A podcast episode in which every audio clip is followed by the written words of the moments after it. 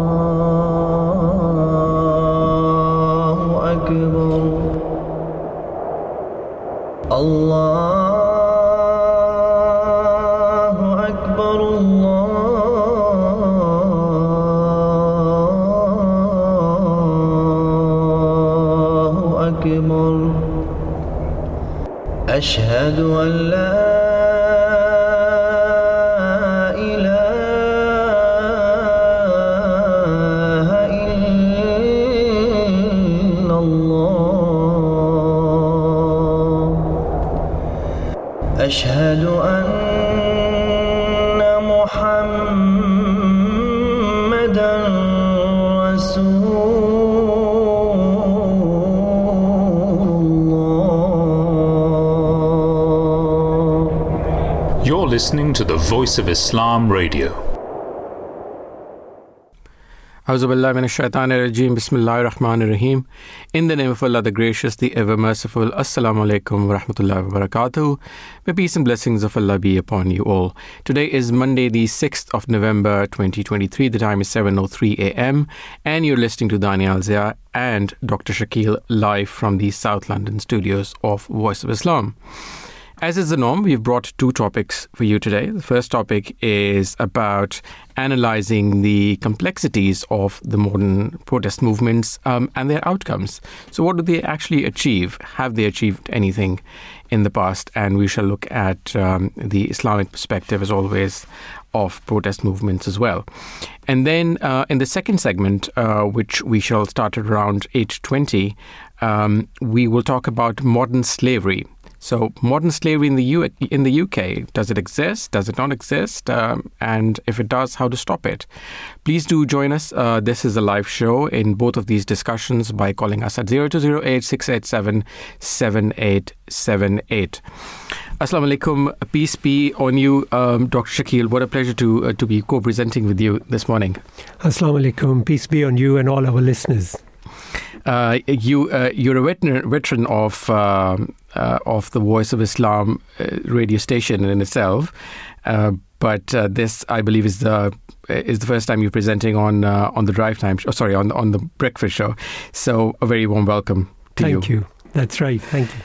Right. Um, let me start, uh, as always, with the headlines appearing in uh, the newspapers um, this morning. And then we will uh, move on to a couple of other th- important things that uh, have actually taken place within the Ahmadiyya Muslim community in the past uh, couple of days. Um, so, the conflict between Israel and Hamas and its impact in the UK continues to lead many of the papers this morning. The Sun's headline is Show Some Respect, with the O's replaced by poppies. It says war heroes have called for pro Palestinian demonstrations planned on Remembrance Weekend to be cancelled, while the Metropolitan Police Chief has been urged to ensure services are not hijacked. The Ta- Daily Telegraph leads on the Met Commissioner's uh, Sir Mark Rowley's coming under pressure to ban a march planned for Armistice Day, which is next Saturday. Sir Mark has been warned by some of his own officers that protesters could clash with the veterans com- commemorating Remembrance Weekend, according to the paper. The Metro leads on a quote from Home Secretary Suella Braverman saying the feet of protesters who try to vandalize the cenotaph next weekend will not touch the ground before they are jailed.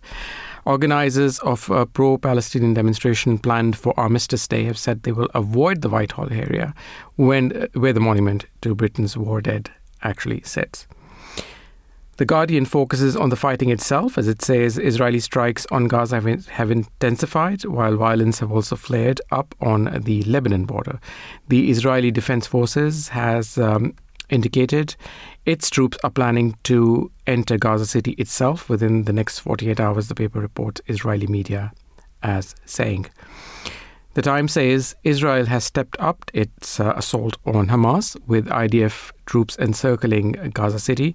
Prime Minister Benjamin Netanyahu has defied calls, uh, defied calls from across the Middle East for a ceasefire and avoid uh, uh, to avoid fighting, and has actually vowed to continue it until Hamas frees all hostages. It says its neighbor Jordan has said Israel is losing its humanity, according to the paper. The i says the UK's National Security Council is not prepared for heightened terror threat due to the Israel Gaza conflict.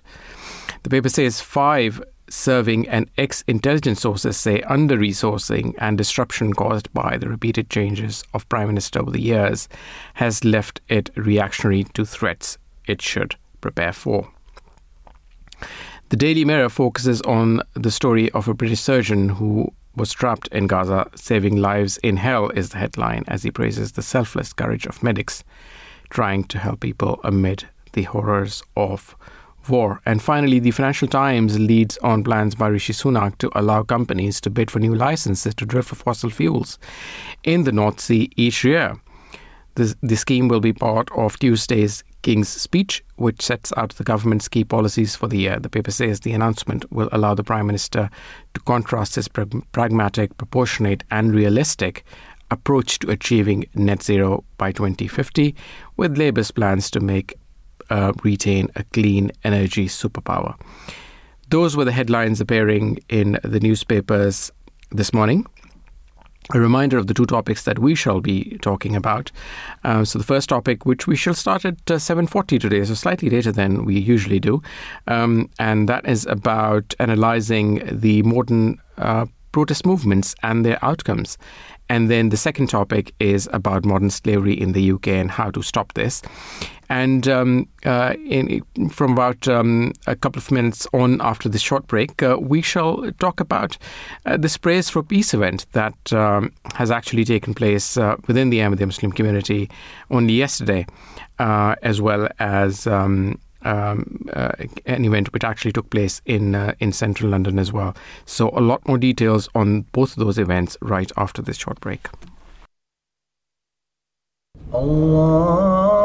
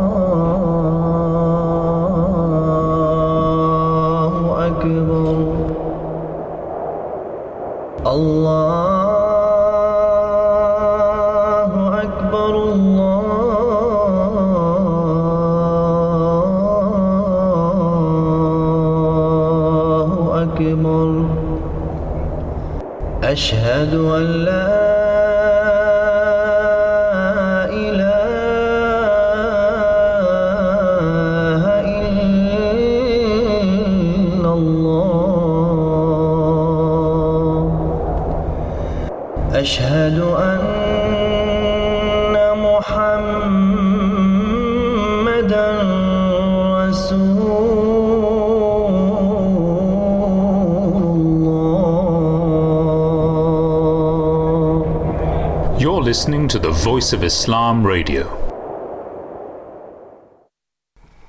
Assalamu alaikum warahmatullahi wabarakatuh. May peace and blessings of Allah be upon you. Welcome back to this live edition of The Breakfast Show.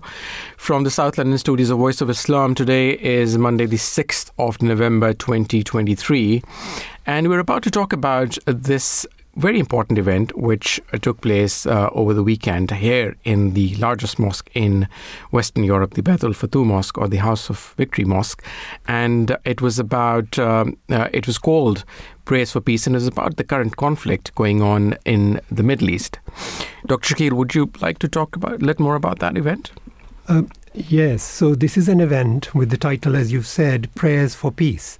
And it took place yesterday, Sunday, the 5th of November, at Baitul Futuh complex, which, as you know, is the largest mosque complex in Western Europe. And uh, this was organized by the Ahmadiyya movement in UK. It was attended by representatives of various religions and political backgrounds. So we had uh, representations from Jewish, Christian, Hindu, Sikh, and of course Muslim uh, backgrounds. And similarly, we have all the major political parties represented uh, during the event. There was uh, a total attendance of several hundred people.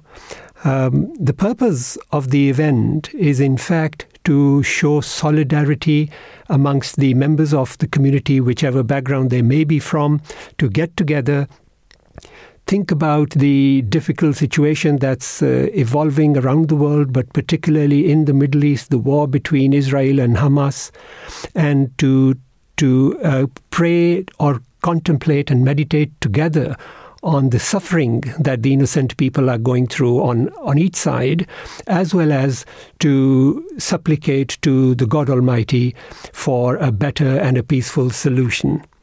Um, Hazrat Mirza Masroor Ahmad, the head of the worldwide Ahmadiyya Muslim community, in his Friday sermons over the last several weeks, has been talking about this and encouraging uh, the Ahmadi Muslims to increase more efforts in terms of prayers. He's urged time and time again the world leaders as well to concentrate their efforts to de escalate the conflict and work towards a lasting and a peaceful solution, which must be based on justice. Um, Hazur has uh, encourage the Ahmadi Muslims that the only weapon Ahmadi Muslims possess and that we need to turn to is that of prayers, and that uh, we must, in our daily prayers, dedicate a time to pray, particularly for this particular situation. Um, words Given the current state of the world, I once again draw attention to the importance of prayer. The conflict is intensifying, resulting in an increasing number of innocent suffering. With the pace at which the situation of war is escalating and the policies being apparently adopted by the Israeli government and major global powers, it seems as if a world war now looms large before us. Now, that's a very serious point to think about. And you and I know that uh, His Holiness has been warning the world leaders and uh, major legislative institutions around the world about this eventuality uh, for more than a decade. Yeah, absolutely. And it's become more commonly understood that the risk of a potential world war, which could be so devastating for a huge section of the world population and huge suffering, is increasing by the day. Uh, Hazur says, now even the leaders of certain Muslim countries are openly stating, as have Russia and China, and similarly, Western analysts have begun to write and proclaim that the scope of this war seems to be broadening. If immediate, wisdom based policies are not adopted, the world will face devastation. All of this is being reported in the news. So, on one hand, we are being warned and people can see the difficult situation in the world, but at the same time, his Holiness is also giving us a message of peace and a potential solution. Mm. And he's talking about a, the possibility still still there that there can be a peaceful solution provided mm. we focus on justice. Yep. And that is uh, irrespective of which political country we are talking about or which religious background we may be talking about, because justice applies to everybody equally and fairly. So that is one uh, teaching of uh, of Islam that Hazur is focusing on, and at the same time, we as Ahmadi Muslims believe that Allah is Almighty. Mm. God is Almighty and He can turn the world affairs around provided we put in our effort and provided we supplicate very seriously and sincerely. And that is why Hazur is focusing on these two aspects. And that is, I suppose, one way that Ahmadi Muslims then take solace mm. from his message and his guidance. Yes, absolutely, and I think so should uh, the rest of the world. And I think it's it's about time that the rest of the world actually uh, was to heed to his advice and his words. That he, you're absolutely right. He's been talking about this for, for actually more than a decade, for for a couple of decades actually now, and uh, uh, it uh, the situation is only getting from bad to worse. Um, there is a there is a website um, that I follow. It's called the um, the atomic clock, um, and th- this was something that I learned uh, about from the fourth head um, or the fourth successor of the promised Messiah. May peace, may peace uh, be upon him. Um, and uh, that clock is uh, is only a few seconds to midnight. The midnight meaning um, catastrophe. So it's uh, it, it, it is upon us now. Unfortunately, I mean it's uh, we take no pleasure in in in in, in saying that, unfortunately. But um, uh, if the world wouldn't heed the advice of His Holiness and come to um, uh, uh, come to its senses and establish absolute justice and, and nothing but absolute justice, which was basically the point of establishing United Nations, something like uh, the global body that we, the, and which was actually the, the cause of the, the absence of which was the cause of the failure of its predecessor, the League of Nations. And unfortunately, again, uh, you know, uh, same things, and and and uh, injustice uh, is is abound, is all is all around us, where you know, people are uh, politicians, senior politicians, politicians uh, who have not only a voice, who have a, um, um, who can make a difference. Uh, stop uh, short of even calling for a ceasefire when we know that thousands of children women and children have unfortunately been killed. I mean, there were horrific images coming out of out of Palestine going back to this uh, event that you referred to, Dr. Shakil, uh, there were um, um, a few interviews and a few clips from um, from this particular event that uh, Voice of Islam attended, and we would like to play them now for our listeners. Let's listen in. A message to the world, a message to our brothers and sisters in Gaza? And if you have anything for the politicians here, what would you say to them? As a mother, as a as a as a woman, why does that affect us so much? I mean, we spoke about this, right? Yes. Why is this so close to your heart? Uh, it's one one scene I saw in a television was a child was crying, the house collapsed. And he's crying for his mom and dad, and he lost his mom and dad. And they were, he was about under five. And then later on, he saw his sister, she's about three, and he's holding her hand. And then I find the third brother, who was about three. And then they just come and holding each other, crying. And I think that is, I saw. I know. We all feel this. We all feel this. Sorry, I just saw that it's my children. And um, any politician or any human being saw that sin. If he's not been affected by it, then there is no humanity because how you like your children to be on that environment all the time is not one month. It has been enough. It's been a long time. And it's enough it's enough because they have been suffering quite a lot. And now it starts affect us now.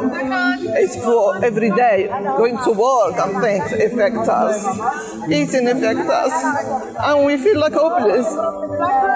And um, we only things can do is like stand up here and just get that number for the politician to feel our feel how we feel, you know, is to, to understand we're actually getting really in pain and hurting by it. So we they're responsible for to ease the misery for us and for these children who are actually losing their mom and see that each other into pieces in the floor. And if I saw my daughter like that on my son, it's, it's hard.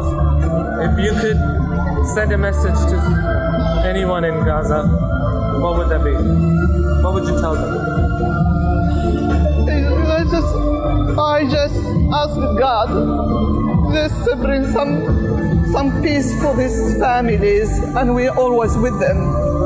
Although we are not there, we are here, but we wish if we be there, to, to, they are there on our hearts, and uh, is I feel like I'm guilty, like I'm done something for them to do, have that life, but I've done nothing. But I feel like like we all contribute, you know, this they are not unlucky, they live in that life, but it has to stop. We are with them, you know. Thank you. Thank you.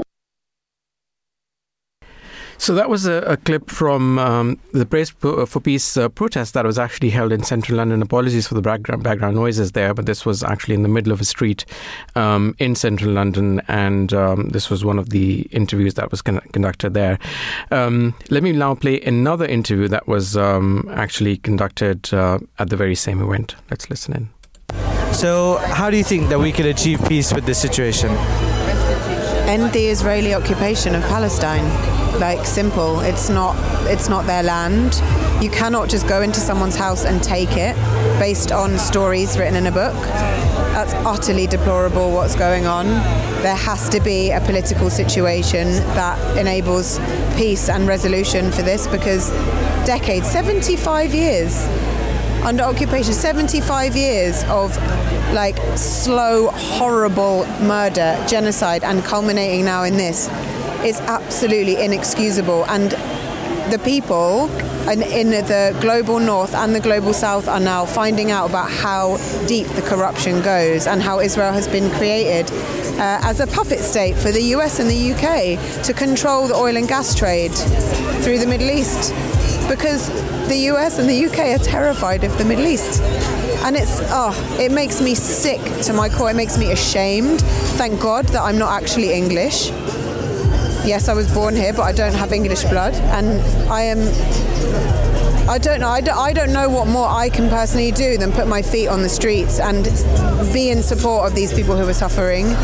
And I really, really, I hope and I pray every single day that something can be done, that the power of us being on the streets, of lobbying our governments, of emailing MPs every day saying, why are you allowing this to continue, that it is having some effect. I have to believe that. And uh, what's a message for the people in Gaza? I'm really sorry. I'm really, really sorry that it's taken this long for the world to notice what you're going through. And we're here and we see you and we are trying, we are trying to get our governments to notice and to pay attention to what the people want, which is for you to be safe and free in your homeland. Thank you so much. So, what's brought you here today? This is the least I could do. I feel like helpless. I feel so sad, so depressed, so stressed. Seeing like innocent people, let alone Muslim children, like being killed and nobody cares. So at least we can, at least, at least we can just show that they're not alone. We we, we with them. We hear them, and and we will will never give up until they have their freedom. And hopefully, this is sooner than later. Palestine will always be for, for Palestinian people. And occupation will end. And history tells us nobody can occupy somebody else's land forever. The British Empire, where is it now? I mean, it had to be kicked out, and Israel will end. And I feel it's sooner than we even think. And Allah subhanahu wa ta'ala is us, inshallah. And uh, what's a message for the people of Gaza that are going through these difficult times? What, what, what I do for them, uh, what I'm saying for them, what I pray for them, I do supplication. Allah subhanahu wa ta'ala keep them stronger, keep them have faith, don't give up, and keep them like, you know, um, keep their heart stronger because unfortunately it sounds like everybody against them. But Allah subhanahu wa ta'ala is the greatest and uh, who Allah, Allah is will never be defeated, will never be weak, will never be left alone. Allah subhanahu wa ta'ala with you. And from here, from London, what I see that lots of people, not only Muslim, not only Arab, but I see lots of non-Muslim, non-Arab actually coming here to say we're human. We're human. Just it doesn't take you to be Muslim or to be Arab to stand with Palestine. Just the humanity. Like everybody talks about, Israeli has the right to defend himself. But what about Palestinian people being uh, be under besiege and blockade for 17 years, let alone like since Nakba 1948? And there is like the international law. I mean, Israel is like don't give a shit about anything about the law. They do whatever they want because they actually, the Zionists control the America, control the West. And I'm totally shocked and I'm totally like heartbroken seeing how corrupted, how biased the Western media. Like, seriously, they send like military, the, the, the, the British send uh, um, real forces and the Navy to support Israel. Really? Do you really need weapon? Obviously, they give them more weapon to kill civilian. And why they didn't give this to Ukrainian? Because you cannot declare war on Russia because Palestinians are weak. Now everybody shows like their muscle and but Allah subhanahu wa ta'ala is with us and, and we've seen in history, especially in our Muslim history, like how many like smaller group defeated like in Ghazwat Badr for example Allah subhanahu wa ta'ala Ghazwat al-Ahzab subhanallah Allah subhanahu wa ta'ala is a great and he's watching. And he with you guys and we are with you.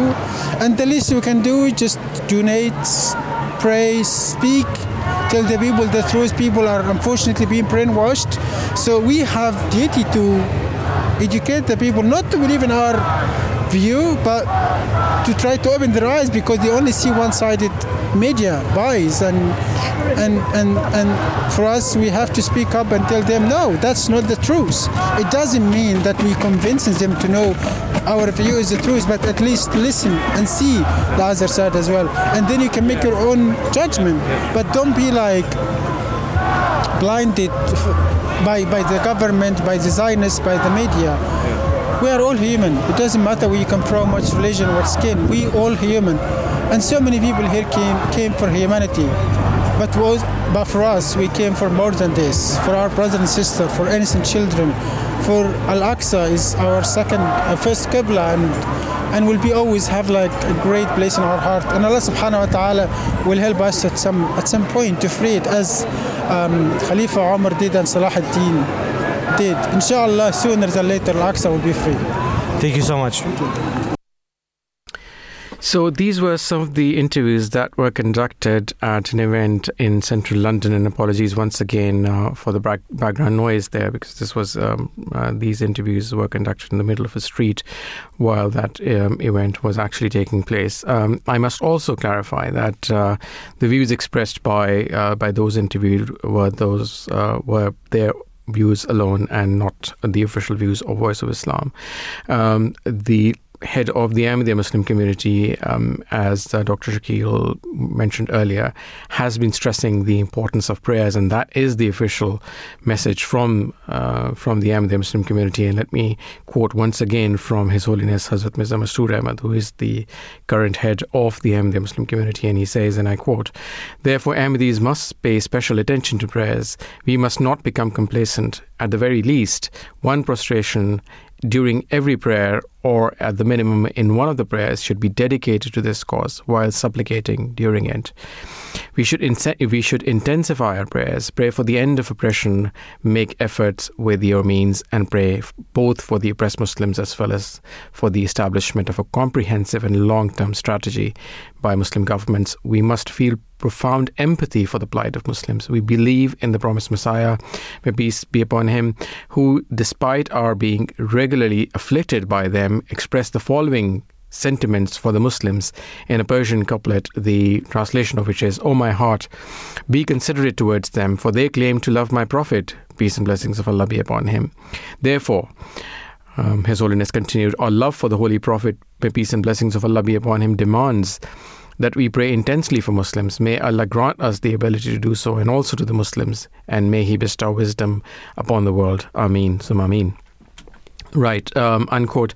Um, Dr. Shakil, you were uh, there yesterday at uh, the Prayers for for Peace event, which uh, was held here within the Baitul Futuh Mosque complex um, in South London. Um, tell us uh, a little bit about uh, what that event was about and um, what happened there. Uh, yes, I was there yesterday, and I, I was quite touched by the event. Um, and like I said, it was attended by people of various religious and political backgrounds, and they spoke about their feelings uh, in relation to the world affairs at the moment. Um, so there were people who showed solidarity with the Ahmadiyya Muslim stance that in fact any kind of injustice is not acceptable, that any kind of suffering is not acceptable, Mm. and that yes, we need to focus on uh, the principle of absolute justice, which is the Quranic guidance, if we have to have peace. I, I remember somebody saying that without having justice, there cannot be peace, and that is also in line with the Islamic principles or the te- teachings in terms of political governance. Um, there was uh, again members of different religious backgrounds. Um, they spoke from their perspective about the importance of unifying to bring some stability to the world situation, to the situation in the Middle East, to to prevent undue suffering, even if there is a military war going on between two factions. Um, the um, the national president of the Ahmadiyya Muslim Association, Mr. Rafiq Hayat, he's emphasized on the point that the the Islamic teaching, firstly, is to avoid military confrontation at all costs. Yeah. However, if it is imposed on you or if you are engaged Mm. in military confrontation, then there are some very uh, specific regulatory guidelines for how Muslims can engage in warfare. And one of the principal ones is that you cannot attack or injure anyone who's not a military personnel who's engaged in war with you, which means no civilians can be hurt. Um, so, attacking women, children, elderly, or non combatant people or civilians is wrong from either side according to the teachings of the Holy Quran. Similarly, the, some of the rules of warfare that Islam teaches is not to damage um, holy places of worship of any religion, even if they belong to your enemy country not to damage any infrastructure for food production. So, crops, water sources must not be damaged, even if they belong to the opposite side. Um, trees must not be, a natural habitat must not be destroyed. So, the, uh, in principle, Islam guides us even the ethics of how warfare is to be conducted. So, whether it is Hamas or Israel, if they breach these uh, principles, then it's likely to lead to suffering because the Islamic teaching primarily focuses on preventing suffering and bringing peace or promoting peace. After all, the name Islam means peace. Um, so that was another very beautiful thing from yesterday. And I remember, yes, one other very interesting thing was that uh, school children from the Ahmadiyya Muslim community Right. read out verses from the Holy Scriptures and various Holy Scriptures. So the Old Testament, the Torah, Right. the New Testament, the Holy Quran, uh, all were quoted and uh, beautifully, all scriptures have spoken about tolerance, about peace, about forgiveness. And these were the verses that were being emphasized during that event. Uh, similarly, there was a very uh, beautiful poem read by a group of children, about 20 young girls and boys, school school age, and the uh, the theme of it was the Ahmadiyya Muslim slogan "Love for all, hatred for none." Right. But um, they kind of touched on that how our hearts suffer if anyone in the world suffers, and that we need not make our anger or our sense of revenge a reason to cause or imply suffering on somebody else.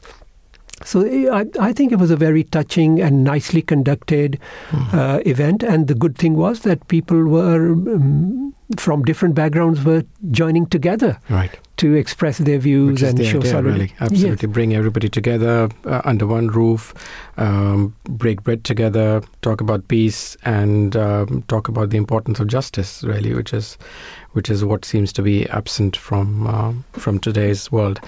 Right. Uh, thank you very much uh, for that, uh, um, Dr. Shakil. Right. We shall now take a, a very quick break, and we, when we come back, we will delve right into the first topic, which is about the complexities of modern protest movements and their outcomes. Do stay tuned. Allah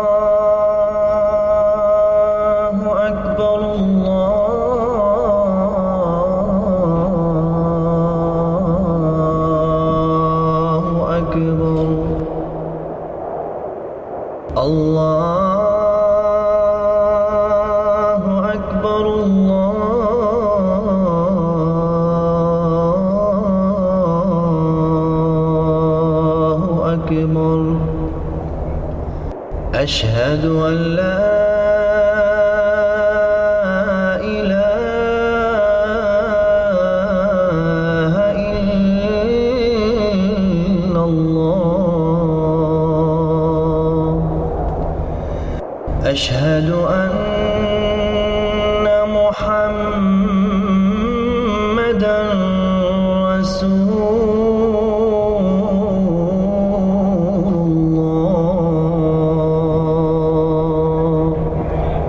listening to the Voice of Islam Radio.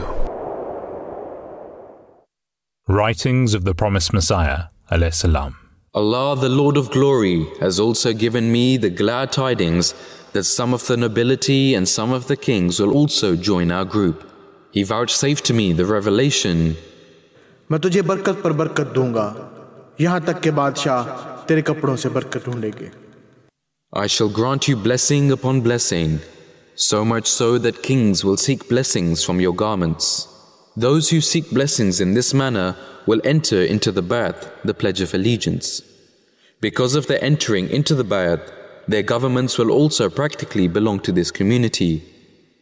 Then I was shown those kings in a vision. They were riding upon horses and were not less than six or seven. I saw in a blessed dream a group of sincere believers and just and righteous kings, some of whom belong to this country, India, some to Arabia, some to Iran, some to Syria, some to Turkey, and some to other regions of which I am not aware.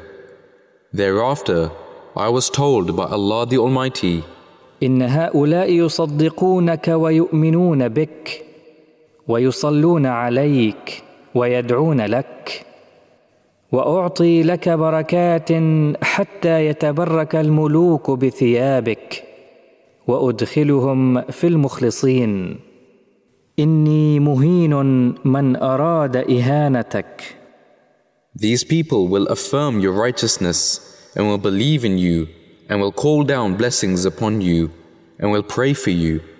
I shall bestow great blessings upon you, so much so that kings will seek blessings from your garments, and I will join them amongst your sincere followers. This is the dream that I saw, and this is the revelation that was vouchsafed to me by God the All Knowing. Allah.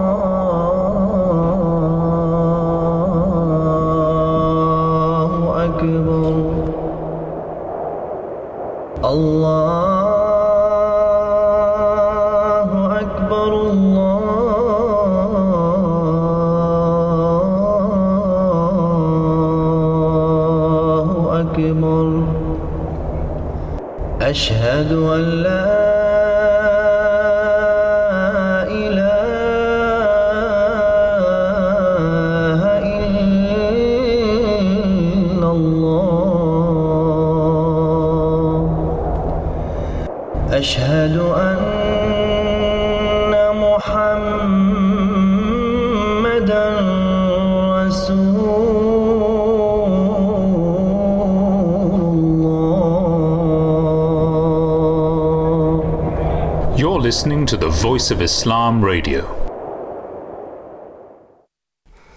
Assalamu alaikum warahmatullahi wabarakatuh. My peace and blessings of Allah be upon you. Welcome back to this live edition of the Breakfast Show from the South London studios of Voice of Islam. You're listening to Danayal Zia and Dr. Shakil Ahmed here live uh, from the studios. We are about to delve into the second. Um, uh, or, or, should I say, actually, the first segment, we were talking about um, the Prayers for Peace movement. So, the first segment really is about uh, the uh, the complexities of modern protest movements and uh, what sort of outcomes um, have they achieved. So, the outcomes um, actually uh, over the last hundred years of many people power movements have actually been mixed.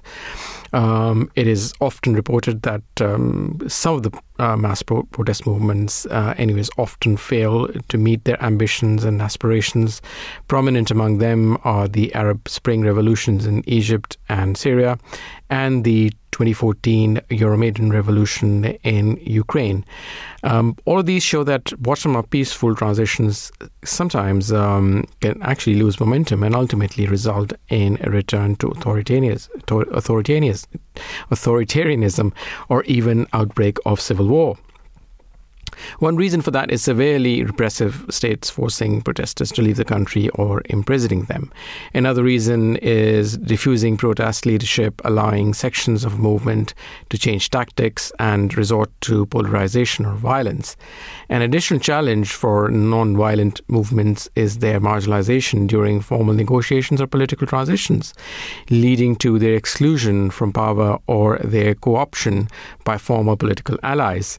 In a number of recent or ongoing pro-democracy campaigns, for example, in Sudan, Algeria, Hong Kong, Myanmar, protest movements have been very good at mobilizing large social constituencies, but uh, encounter senior um, uh, serious limitations when it comes to engaging effectively in inter-party dialogue or, in fact, reform processes and systems.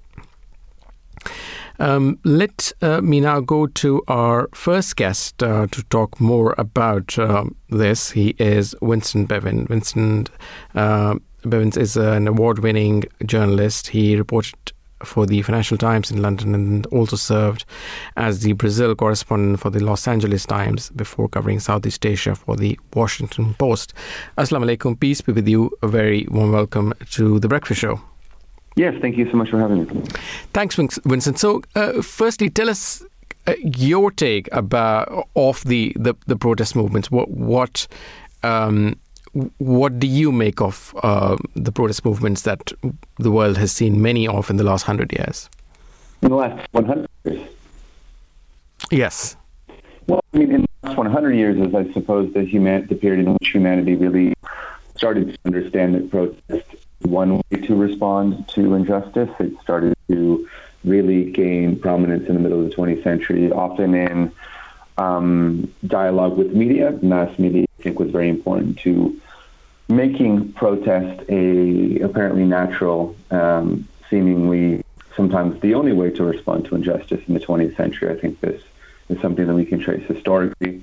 There were always ways for regular people to respond to elites. There were always re- re- ways for regular people to contest people that were abusing them. But protest be- becomes very prominent, I think, in this age because of mass media. Um, now, in my book, uh, If We Burn, I focus on the decade uh, between 2010 and 2020. Mm-hmm. And, as, and as far as we know, uh, the, as well as we can count these things, it seems as if this was the decade that, in which more people participated in mass protests than any other point in human history. So it seems like the 2010s uh, actually exceeded the 1960s, which was the last, um, the last, the, the largest uh, explosion of, of protest that we had seen up until this time. And what I found in the 2010s is that many of these protest explosions experienced victory, often uh, euphoric victory, in the short term. Um, were often uh, became so large that they were able to unseat or uh, destabilize existing governments, whether in democracies or authoritarian regimes. But um, it, if we look back a few years later, after many of the foreign reporters like me have left, um, often things did not turn out as expected, or even in many cases turned out uh, worse than expected. So this is really the paradox that I've been trying to understand recently. Right. So, what would you so if we were to talk about uh, 2010 to to 2020? Um, perhaps maybe, uh, if I may, a few years earlier than that, uh, but within this century. So we've seen uh, a couple of really mass movements. So there was this protest movement here in the UK, for example, and in yeah. many Western countries uh, around the war in Iraq, um, and yeah. that uh, it didn't lead to much success. Um, there are a lot of protests going on as we speak about the war in the Middle East, and that seems to be um, uh, not making much impact. Um, your thoughts? Yes, I mean, so in 2003, uh, I protested the war in Iraq, uh, um, you know, as a student in California, and I think that what we saw in 2003 was a a common uh, experience throughout history, which is that if governments choose to, um, as long as the protests don't get large enough to actually threaten uh, the economy, threaten the reproduction of the daily order, if governments choose to, they can decide to see protest movements as a minority and they can choose to ignore them. And I think that's what happened uh, in 2003 in Iraq, uh, sorry, in 2003 in the US and UK before uh, our governments invaded in uh, Iraq. And I think ultimately, very tragically, uh, I think the protesters were proved right, but that didn't matter, right? It, it, like being right did not matter. The governments decided to ignore us. What happened in the 2010s, I think, starting especially uh, in Tunisia and then spreading quickly to Egypt, is that the protests actually did get so large that the governments could no longer ignore them. The protests did get so large that they stopped society from functioning. They did get so large that uh, governments either were toppled or were in a position where they had to give concessions to the streets. But this was often something that the protest movements were not expecting, that they were not prepared for. They, um, in, in, in Egypt, for example, the protesters that put together uh, the events of January 25th and January 28th were not expecting to topple a, government. When they did, uh, they were quite unprepared for it. It was it was much more than they had asked for. It was, as I said, a euphoric victory. Uh, but then the next steps became very difficult to put together. Right. Um, tell us a little bit, uh, a little bit about your about your book, The Jakarta Method. What was that about? Yeah, so my first book, so um, as you said, I've been working as a foreign correspondent around the world since about 2008. My first book uh, is about the violence carried out against the left or accused of being part of the global left in the 20th century. Um, the most important event of this book is the 1965 mass murder of approximately 1 million people in Indonesia with the active support of the U.S. government. Um, they were killed for being members of the Indonesian Communist Party or being accused of being members of the Indonesian Communist Party as part of the Cold War. Um, this was the largest uh, uh, communist party outside of the Union in China. It was an unarmed uh, uh, communist party. And this book was about the ways in which the United States attacked violence um, and then this particular type of violence was carried out in 22 other countries around the world as part of the U.S.'s project to construct a global order uh, in which its enemies had as little influence as possible. And of course, the enemies, the most important enemy of the United States in the 20th century, uh, at least from 1945 to 1990, was socialist movements or movements that the United States could call socialist. Right. So, uh, until the 1990s, uh, right? So those were the the social socialist movements were the enemy. What, in your uh, to your mind, is the is the number one enemy for United States um, in the last 30 years um, uh, to establish a global order, as you say?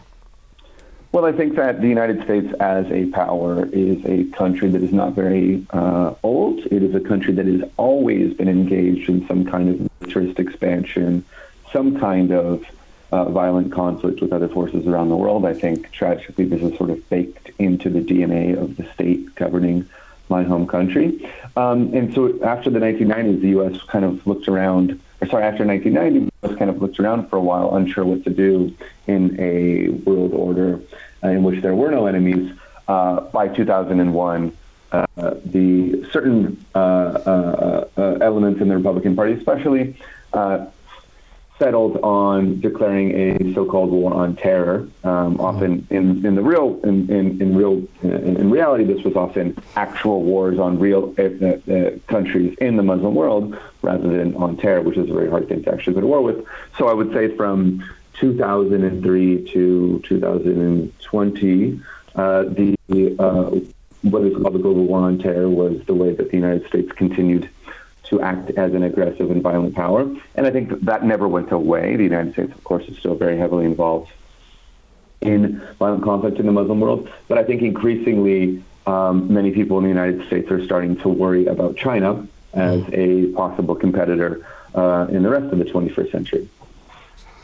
Vincent, uh, help me understand the conundrum in, in, in my mind, something I've never been able to um, um, to sort of fully understand and grapple and continue to grapple with is why does the the media, which is supposed to be um, independent, theoretically right. at least, uh, support this expansionist um, mentality of United States? You, you've been part of the media. You are part of the media. Help us understand that. Well, the United States, uh, media in the United States are supposed to be independent, but often that independence is limited to a very narrow set of concerns. Often, mean, media, often, I mean, I believe I would love for U.S. media to be truly independent, in that we treat every single human life as equal on planet Earth. I would like to to see a media which is objective about uh, the United States and its role in the world, but often the way that we are trained to be, quote unquote, independent or objective in the U.S. media is just to treat Democratic and Republican parties as if they are equally valid. Um, so the things that are considered to be quote unquote contentious are the things that are between what the Democratic and Republican parties uh, uh, uh, are fighting over. Um, whereas a relationship, I think an economic relationship and an ideological relationship, so the U.S. state shapes the ways that U.S. media operate. Um, U.S. media is owned often by powerful interests in the United States. We operate in an ideological um, situation in which many, many Americans just are, are raised to, believe deep down in the inherent goodness or the inherent benevolence of the United States as an actor on the world stage. And I think my, you know, my personal belief based on what I have uh, studied as a journalist over the years is this is not true. I mean, it can be true at times, but if you if you act that it is true. If you if you approach journalism as if it is always true, you will not be a fair or independent or objective journalist. If you take other views into account, if you're viewing the world from Gaza right now, for example, rather than from NBC, this falls apart very quickly. Um, but I think the, so to answer your question, it has to do with the the economic relationship uh, to powerful interests in my country, including to the state itself, and the sort of the deep, sort of almost now you could say that we have a better role in the world. And coming back to the modern protest movements, what, in your view, can be done better by the activists so that the articulation of their goals um, is more clear and that improves their chances of success and achieving the outcomes that they want? Yeah, I think that, I mean, I, I, I did for this, I, I carried out something like 250 interviews over 12 uh, in 12 countries over four years. And I often ask people at the end what they wish that they had done differently, um, what they would pass on to a younger generation of protesters or to other people around the world who want to be revolutionaries or, or, or carry out social change. Um, and one one uh, lesson did come up from this uh, uh related to message discipline, which is that uh, because as you say, the media is an actor, whether or not we, we admit that we are. So if the if you are taking a stance which will be is likely to be misinterpreted, or likely to to run against the interests of dominant media in a given country, I think that the the, the protests right now in support of Palestine are a good example of this. Um, often media will try to lie about what the protests actually are. Often media will try to distort um, what is actually happening on the streets. So the more clear that you are about the message, the more clear you are about who's on the streets and what they're asking for. That makes it harder for media to do that. Uh, and another message that came out of the, these 200 interviews is that many people from Egypt to Brazil to Chile said that they wished that they were more organized before the protest explosion came, that it was often the people that had formed strong organizations, strong links with other human beings working collectively to build a better world that did the best in the heat of the moment because it was very hard to put together effective organizational structures as a response to changing circumstances. It was better to have organizations that could respond to the circumstances themselves. Uh, Vincent, a follow-up question um, around um, around what you said in terms of uh, uh, the protest movements um, having clarity as to what they want to achieve. Um, doesn't it become a big challenge when uh, you know the uh, their voice is being muffled. Um, an example that immediately comes to mind is that of the current conflict again. And I was looking at Washington Post, for example, a couple of days ago only, and um, uh, while there was almost a half-page picture of the family uh, family of a hostage um, uh, taken by Hamas. Unfortunately, um, it, there was uh, uh, the, the there was actually a very small sort of somewhere towards the uh, the end of the front page, um, bottom of the front page, page I should say, was um, a news, not even a picture of um, children, uh, Palestinian children being killed in Washington Post. How how do you how do you manage this challenge?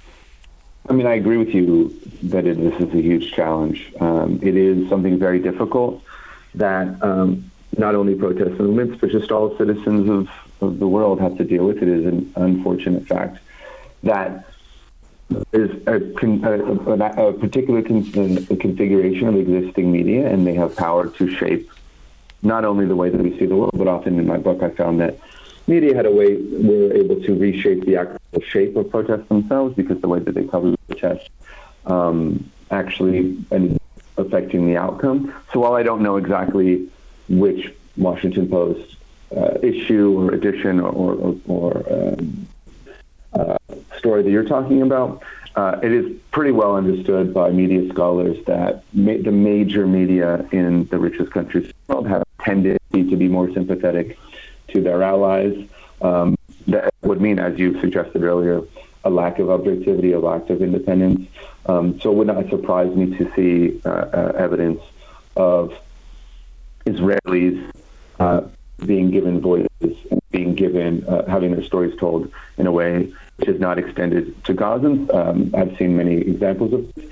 And what I can say is that this challenge um, is real and the best way to uh, to to deal with the challenge is to acknowledge that it is real. I mean, I would love to be able to create a more democratic media in the United States. I would love to be able to carry that out myself. But if you are involved in an attempt to change the world, it, it is at the very least, and this is perhaps Cole Gumper, uh, helpful to know exactly the terrain in which you are doing battle. And I think that media will be one of these terrains. And the best, as I said, the best you can have your own a way to articulate your own voices and a way to get your own message out, uh, the better you'll be doing in this uh, field of struggle. We've only got a minute or so left before we sure. have to go to uh, onto the news break. Um, a quick word and, and, maybe your thoughts on um, on the social media and the impact social media is is having um, in terms of achieving that democracy that you hinted at. Well, one thing that I find quite striking is that 10 to 15 years ago, almost everybody, especially in the liberal media in the English speaking world, believed that social media would make the world more democratic and more just and more free. I remember uh, those discussions, yes. Yes, and it now seems that we've come to basically the exact opposite conclusion. Now it seems that everyone seems to understand that social media scrambles information, rewires our brains in unhealthy ways, um, and privileges certain more spectacular explosive types of messages over over others. Um, I, I, I, I, lament that this is the case. I wish it were not the case. But what I would what I would also say is, you know, I'm from California. I know a lot of people that work in technology in Silicon Valley. The internet has only been around for a few, a couple decades. Yeah. I hope, perhaps optimistically, that it does not need to be this way. It didn't have to be this way and that we can create another uh, democratic movement, perhaps another protest movement, to try to take the internet back from powerful interests, uh, especially in my home country, that have put it at service of making profits for, for their firms rather than at the spread of information and allowing humans to communicate with each other. Excellent. We must leave it there. Winston, such a pleasure to speak to you. Thank you so very much for joining us and all the very best with the excellent work that you're doing. Thank may, you so much. May peace be with you. Right, so that was Winston Bevin. Uh, we are coming up uh, to the 8 o'clock news, so we shall now take a quick break. And when we come back, we will continue this discussion with another guest that we have online. Do stay tuned. You're listening to the Voice of Islam Radio. Allah. Allah.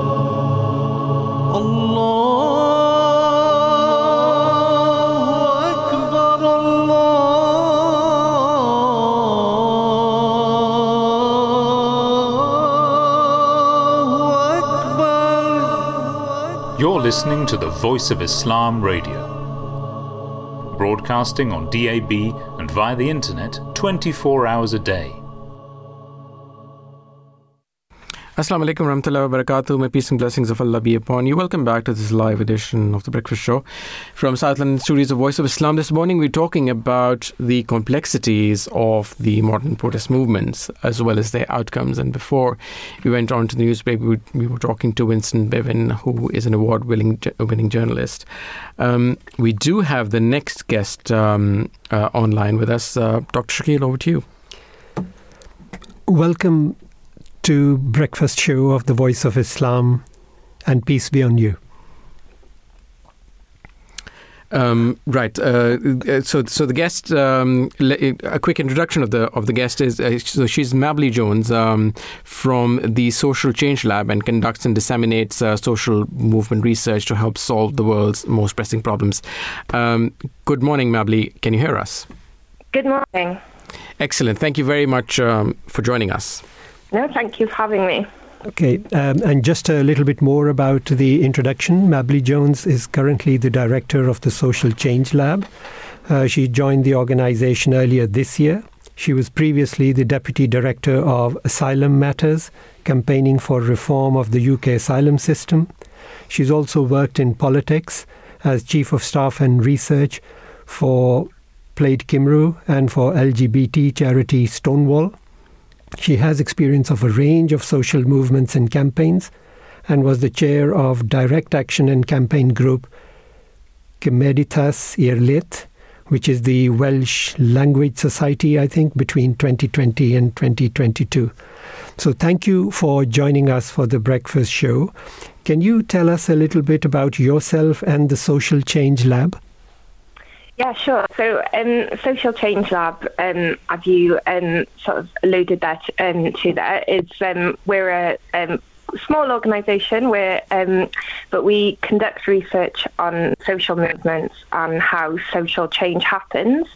Um, so we look at things like um, strategic questions about what social movement organisations um, should be doing, things like protest tactics and the different impacts of um, different tactics on um, public opinion and policy change. And um, also looking at some of the broader picture about, um, you know, what are some of the factors that lead to social change happening and social movements um, having success. So um, we looked a lot, um, in particular, at the climate movement and the animal advocacy movement.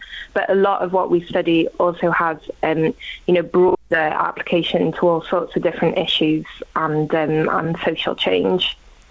So, what, in your opinion, are the most significant challenges that protest movements face when they're striving for social change? Yeah, so I mean, I think from our research, and we've um, surveyed um, social movement organisations and activists themselves, um, and also um, we survey of um, academics and experts who study social movements. And um, there are a lot of challenges, and I think you know anyone who's been involved in um, in protests or, or a social movement will will probably recognise a lot of these. And it, it definitely does depend on the context. But some of the common issues that that we saw come up in our research were things like um, trying to raise awareness. It can be really difficult to get your message out there, um, especially you know in the in the sort of media environment that we have in the the 24-hour news cycle where things are so saturated, um, and also in general, you know, trying to get coverage of protests in the media and trying to get your message um, covered in that way. Um, also, things like strategic questions about trying to think, you know, what are the best, um, what's the best way to position yourself as an as an organisation or a protest group, who you can work with, what issues you're going to focus on. Um, and whether you're, you know, mainly going to be targeting politicians and trying to lobby them, or whether you're looking more at like mobilising people in the street. Um, related to that then you know tactics like what kinds of protests are you going to do? Um, is that you know looking at things like doing big marches and rallies or is it kind of um, direct action campaigns. Um, and then, sort of more generally, um, you know, and I'm sure this will be familiar to anyone who's worked in grassroots activism, is just a lack of resources. So, you know, a lack of um, money, but also, you know, that struggle to, to get more people involved and, and for people to have enough time to dedicate to working um, on these issues on top of their jobs. And then I suppose it, it's also important to mention, you know, particularly when we look at um, well, countries around the world, actually, including here in the UK, um, the increasing role of um, sort of government repression of protest. You know, we've seen in the UK the new laws aimed at um, cracking down on protest. And, you know, obviously there are some countries in the world where it's much, much harder um, to be involved in this type of activism. So, from your experience, have there been protest movements who've been successful achieving their goals? And if so, then what was their what was their reasons for success? Yeah, definitely. I think you know if, if we look back in history, you know, so much of what we value today, whether you know when that comes to um, you know positive changes that there have been in society or the rights of different groups and citizens, you know, a lot of that has come about because of ordinary people getting involved in activism. Um, you know, and we can look at some of the famous examples like the civil rights movement. Um, you know, who, who achieved so much in terms of changing social attitudes, but also real legislative change, um, and you know, things like an end to segregation and, and voting rights for people who are in the states. And in terms of contributed to success, you know, that and the things that we see time and time again with social movements is that use of non-violent disruptive tactics. So, um, you know, that's things that like um, sit-ins, um, protests, um, direct action, all you know, using not using violent tactics, but um, that kind of disruption does actually force an issue onto the agenda and does help to lead to change. Um, you know, and we can see a similar thing with um, if we look at another famous example like the, the suffragettes, the movement for votes for women. Um, you know, that was a broad movement of women from all over Britain um, and they used, you know, a lot of different tactics, you know, things like lobbying politicians and petitions, but some of them were also willing to use those disruptive tactics and go to jail. So um, there are lots of examples from history, and I think, you know, also more recently we can look at things like um, the LGBT rights movement, um, Black Lives Matter, the climate movement. They've all succeeded in, you know, mobilizing huge numbers of people changing attitudes and, and some policy change, you know, to different extent. But I think that the main lesson is, you know, social change is very complex and it can take a long time. Um, and often what we see as well is that, um, you know, some of these protest movements that we now celebrate, like the civil rights movement, they were very unpopular at the time, but they did succeed in achieving their aim. And I think that's an important lesson for people to learn for um, protest movements today. Thank you. Coming back to your social change lab, mm-hmm. are there any specific initiatives within your organization that address these challenges and help foster some positive social change? Yeah, so I think um, all the everything that we do, all the research that we do, is aimed at you know supporting people, activists, and social movements themselves um, to to learn because this is um, you know traditionally social movements have been kind of undervalued um, and a lot of these questions haven't been studied in like a systematic way where we've really tried to look for concrete evidence. So we do research on things like, you know, protest tactics and strategies, which what, what kind of impact different tactics have, um, which are more likely to succeed. Looking at messaging, how activists can get their message out there. Looking at some of the things that movements need to succeed, public opinion, you know, all sorts of different factors that are useful and in order to do that, you know, we work really closely with activist groups themselves to try and figure out what questions are going to be most useful to them, and then, you know, discuss our findings with them. Um, and then we, you know, we publish all our research on our website. So um, if people want to have a look, they can just go to socialchangelab.org, um, and all our research is there. And I think there's hopefully lots of practical lessons that people can take from it. And in that information, is there some specific advice in terms of how the activists can communicate their goals more clearly and bring more cohesion to their movement? Yeah, I think um, in general, you know, it is it is really important having um, kind of clear and and cohesive goals. Um, you know, that can really help with putting more pressure on decision makers like politicians and also public understanding of, of what you're trying to do. But, um, you know, and I think anyone who's been involved in, in campaigning would agree with this that that communication can be very difficult. Um, and trying to get your goals and your messages out there um, can be really challenging. You know, especially when we look at some of these issues that um, people are campaigning on, where there is a lot of hostility um, to the cause, whether that comes from politicians or the media.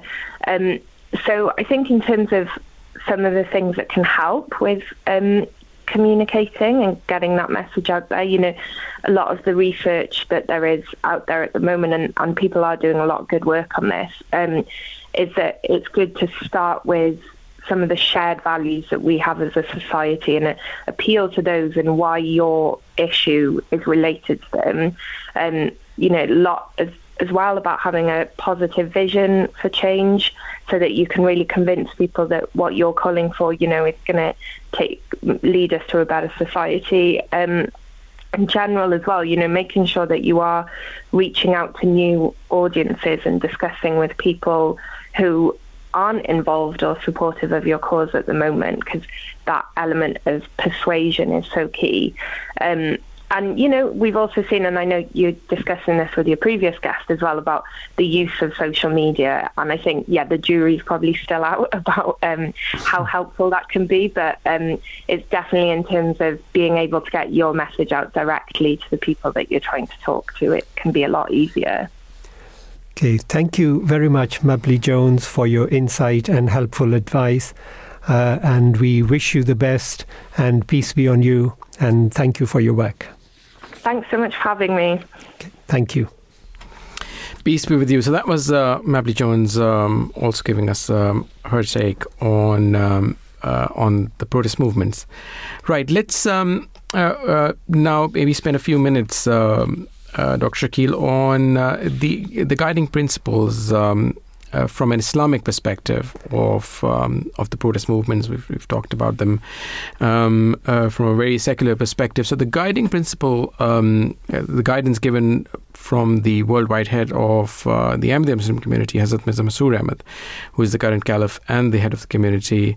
Um, is actually rests on the principles of justice and equality and um, they offer very valuable advice for all of these diverse um, uh, protest movements. So, um, in a letter, um, uh, the worldwide head of the Muslim community wrote um, to President Trump uh, a few years ago. Um, he wrote, and I quote, For the sake of the peace and harmony of any nation, it is a prerequisite that the government, local authorities, and the law enforcement agencies treat all of their citizens equally, irrespective of their skin color or ethnicity. In this regard, the expectation of absolute justice and non discrimination from the leader of a country as the United States is especially high. This statement echoes the core principle of justice, unquote, uh, I should say, this statement echoes the core principles of justice, equality, and non discrimination that are vital for maintaining peace and harmony within any nation. His Holiness also emphasized that it is our duty to condemn brutality and stand against injustice, echoing the core principles of Islam. Uh, he calls. Um, uh, his call to highlight the deep-seated injustices faced by black people in the United States uh, resonate with the broader fight for social justice in many protest movements um, as well. Um, empowering minorities and embracing democracy is another um, important facet of um, of those principles. Um, so His Holiness urged uh, minorities, including African Americans, to actively engage in democratic processes and use their right to bring about change. This aligns with the idea that peaceful participation and advocacy are powerful tools for reform, as, by, as boycotting the democratic process might only perpetuate the existing norms. The active engagement of minorities, especially African Americans, in the democratic process is a testament to the power of participation, bringing about meaningful change uh, within the system. Um, he also talks about um, a call to action. Um, Dr. Shakil, would you like to take us through that? Yes. So His Holiness use the term innocent lives matter mm-hmm. and supremacy of justice. And just to put it into context, this guideline came after the unfortunate death of George Floyd in the US, yes. uh, which led to another mass protest movement. Mm. Um, so he rephrased the term from Black Lives Matter to Innocent Lives Matter, that the lives of all oppressed people is important and mm. it matters. And he would uh, bring up these terms in line with the Quranic injunctions and the supremacy of justice. So th- these um, terms encapsulate the essence of these protest movements. He said that if they focus on these principles, they are more likely to succeed. Um, and the call to action underlines the need to recognize the value of every life and the absolute importance of justice in our day to day society. And these terms resonate with the broader call for justice accountability, and equal treatment for all people, regardless of their race, ethnicity, or background. The call to action is clear. It is the duty of Muslims and all individuals to actively participate in causes that address social injustice and inequality, and to align our efforts with movements that advocate for justice and reform. In doing so, we contribute to making the world a better place and in accordance with the principles of the teachings of Islam. Um, there is a well known tradition from the life of the Holy Prophet Muhammad, may peace be on him, um, referenced from Sahih Bukhari, which is one of the most authentic collections of the traditions. Mm. Um, the tradition goes that the Prophet, may peace be on him, said, Help your brother, whether he's an oppressor or he's an oppressed one. And the people asked him, O Allah's Messenger, it is okay to help him if uh, he is oppressed, but how should we help a person if he is an oppressor? And the Prophet, peace be on him, re- responded by preventing him from oppressing others. Hmm. So, this tradition underscores the Islamic principle of preventing oppression and promoting justice, that it becomes a duty of the Muslims to participate in such efforts, but keeping in mind that we've got to do it within uh, the framework of the law of the country.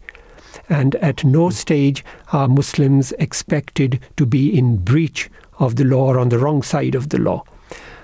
Um, so I, I, think that His Holiness's guidance has been uh, very useful for a lot of young Ahmadi Muslims who I see in uh, various debates and discussion forums, and that they are um, expressing their view and put their weight behind any call for justice, any call for reform or for social justice, but. Uh, you would hardly ever see or come across an Ahmadi Muslim youth mm. to be uh, involved in violent protest yeah, or on the wrong side of the law on the wrong side. Mm. And um, I think that this is very key because, as we know, that sometimes these movements can become right. difficult. Mm. Just like you were reading the uh, or I think we were listening to the news earlier that there have been uh, violence between protesters and the yeah. police in Edinburgh right. last night. Yeah. So those are the things that we need to be careful about. On the other hand, it is very clear from the Islamic guidance that it is our social and collective responsibility to keep working for better, for the rights of the oppressed, and for reform in our society. Absolutely. Thank you very, very much for that uh, detailed take uh, from the Islamic uh, perspective, Dr. Shakil. And that brings us towards the end of uh, the first uh, topic. We shall now take a very quick break. And when we come back, we will delve right into the second topic, which is about modern slavery in the UK and how to stop this. Please do join us in this discussion by calling us at 0208 687 7878. You can also tweet us at Voice of Islam UK. We shall be back right after this quick break.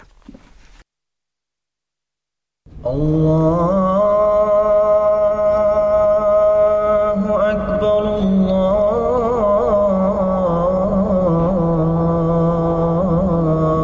الله أكبر الله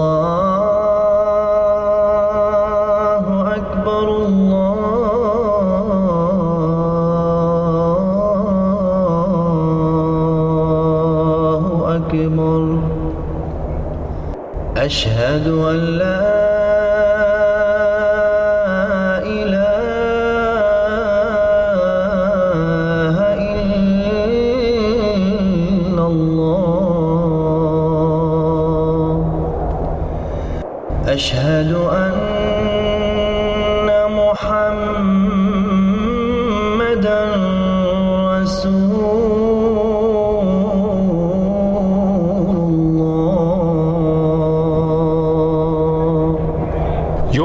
To the Voice of Islam Radio.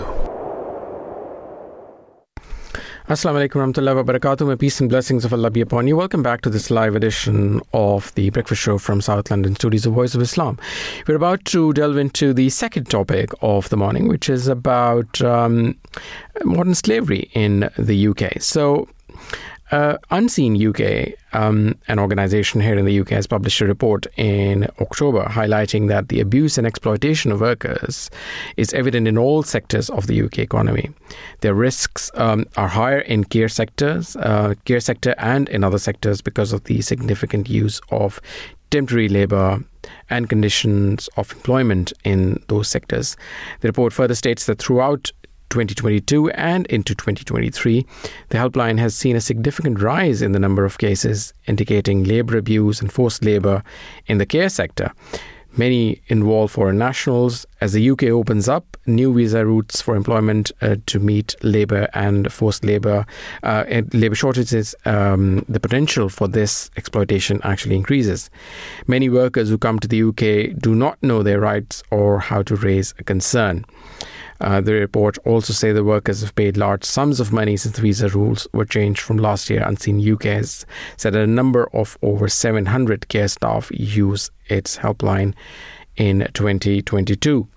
Let's now go straight to our first guest uh, for this segment, who is Lauren Saunders uh, from Unseen. She's um, Lauren is Unseen's head of research and policy and currently acting head of frontline services.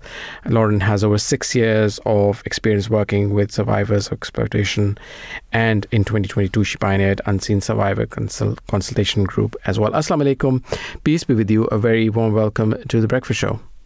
Hiya, thank you.